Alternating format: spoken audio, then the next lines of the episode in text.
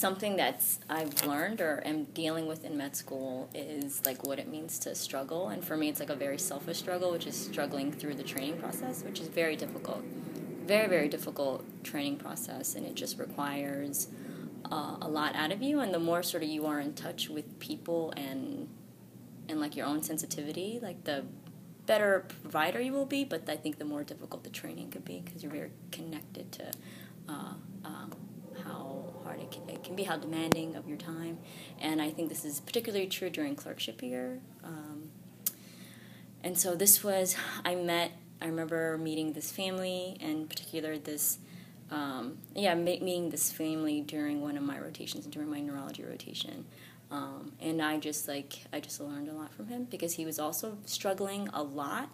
Um, and I just appreciated how much like grace he had through that. So um, this was uh, it was a like a regular day on the neuro. I was on a neurology consult service, which just means um, the primary team taking care of a patient has a neurology team come down and and put in their two cents about the care of this patient. Um, and the woman we were coming to see had really, really, really advanced MS, and it had advanced to the point where she um, sort of couldn't move at all. So she was sort of, you know, bedbound and had some ability to move her neck. She could still move her face, but otherwise had been 100% uh, reliant on her husband, who was taking care of her. And their story, as we were um, sort of inter- interviewing them, and I'm this sort of the student, so for the most part during this interview, I'm like observing the like the main doctor talking to this family, and comes out that like they had just like giving up everything in Egypt and just moved to the States pretty recently. The the couple had two daughters who were um, um, in in undergrad in the States as well, so they sort of just picked up and came over here. Um, and the couple, the husband in particular, who was doing most of the talking, his wife um, sort of e- either didn't speak English or didn't have the capacity to talk. Um, and he was also her caretaker, and he knew her health history like front and back. And he was a pharmacist, so he sort of he knows he knows the language so he's able to like speak to us in like the language of medicine. And i was like just really really really profoundly moved by him because um, as he's telling her narrative like she had had the disease now for like 30 years and she was diagnosed like one year into like they got married and one year later she was di- diagnosed. And he was like father to the two kids um, working um, caretaker for her and just like completely managing the entire family for three decades straight, knowing that her diagnosis was gonna, her prognosis was, you know, not good and like not gonna be good and not gonna get any better or in, in, any easier. And I don't know, I just could tell that. And there was one point in particular where the attending, like the head doctor, was trying to convince him to take better care of his health. She's like, What about you? And he was like, Listen, pause, stop, like I can't think about that.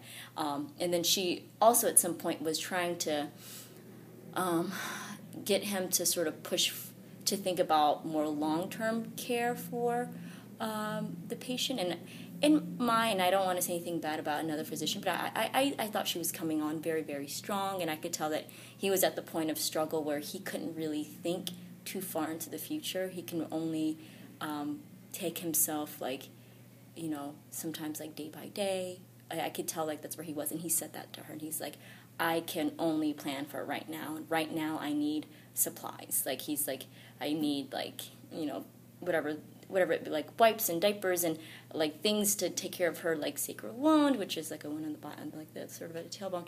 He was just like definitely at his bottom. Like you could like you can see it, like you see it in his face, like um like he looked like definitely aged and then the other thing is like the woman who's actually sick in the bed like there was like no sign of any sort of neglect like she had on makeup. Like it wasn't even that like she was you know appropriate like clean and appropriate like he had did her hair um, he did her nails. You know what i mean? Like he had sort of taken thrown so much into this this other human which to me was also like this incredible like form of love because i i can make myself understand um, this innate desire to take care of a child because there's like your own child or even another child because there's, there's a piece of you in there but like a wife or a husband is like at the end of the day they're just another stranger like they're just another person and he is throwing everything everything into into this woman. So I was just really touched by his like level of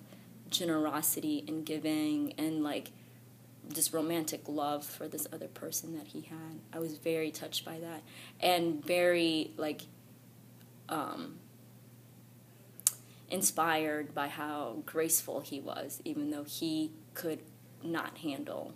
He was he was. He was he couldn't handle anything more than what he had, um, than what he where he was, and he was so graceful, and that taught me a lot because I felt like I was at a place where I was like, I can't handle anything else. Like, I'm done in terms of my own training. And then, like, I think seeing him be so graceful and so, like, at peace taught me to be like that.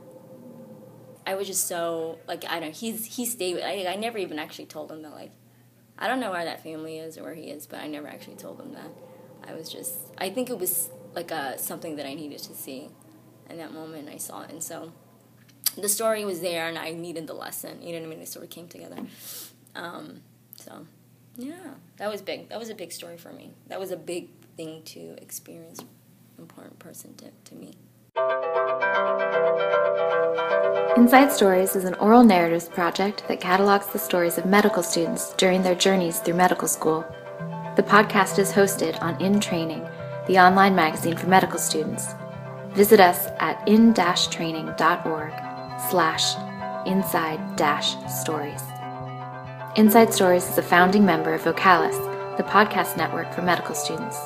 Please listen to our partner podcasts at vocalisnetwork.wix.com slash listen.